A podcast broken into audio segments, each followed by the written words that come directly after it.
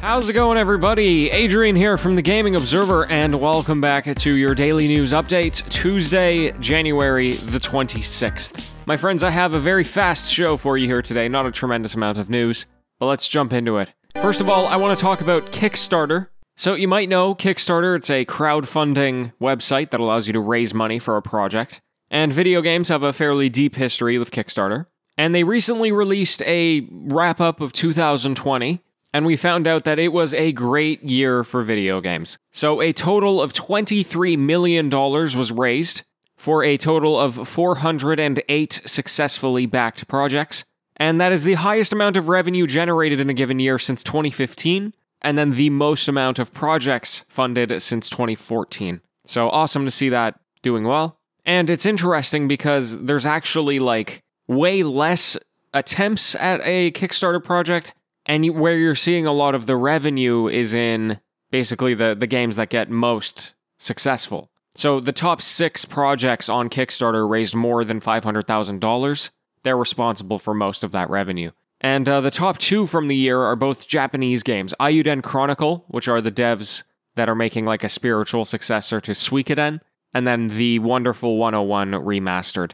And it's not just video games that did well on Kickstarter, tabletop games have also found a tremendous success, and I must say, by a significant amount more than video games. So, video games brought in $23 million, tabletop games brought in $230 million.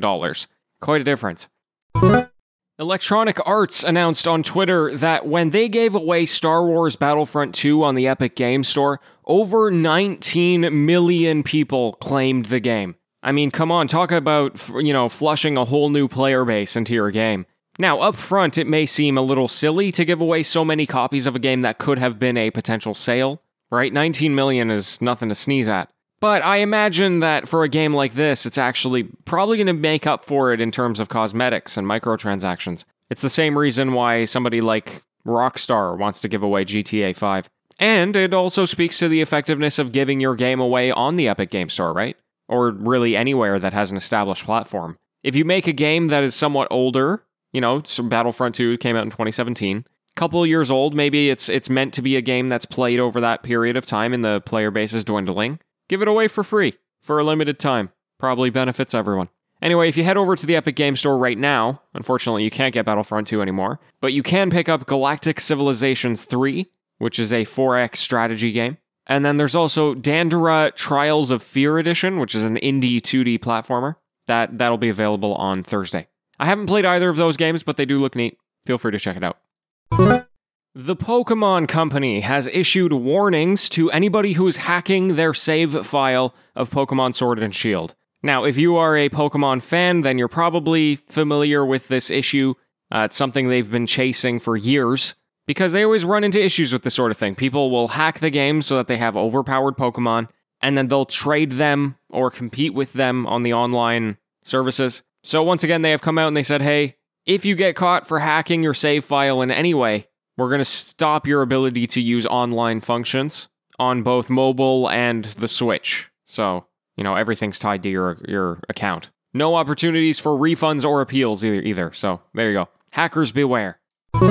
Okay, folks, and because we have a little bit more time on our hands, I just wanted to take this opportunity to remind you a few things about the Gaming Observer. Because we have a lot of new listeners, I feel like this is a good opportunity. First of all, something I haven't said on the show yet is that this show is now available on Google Home devices. So if you have both ALEXA and Google, you can listen to it in either of them. You just have to find the Gaming Observer in the list of Google News briefings. It operates the same as a flash briefing on ALEXA. This is also a great time to recommend the show to any friends that you might have that only have Google or something like that. It's very exciting. I hope you check it out. And then the other thing is that, just in case you don't know, this show is also available in the written form as a daily newsletter that is sent right to your email. So if you go to thegamingobserver.com slash newsletter, you'll be able to sign up for it. And then, you know, if you miss this show, you can just read the thing that got sent to your email or anything like that, okay? That's all for now. I'm out of your hair, and uh, I'll be back tomorrow with the news. So until next time, happy gaming, everyone.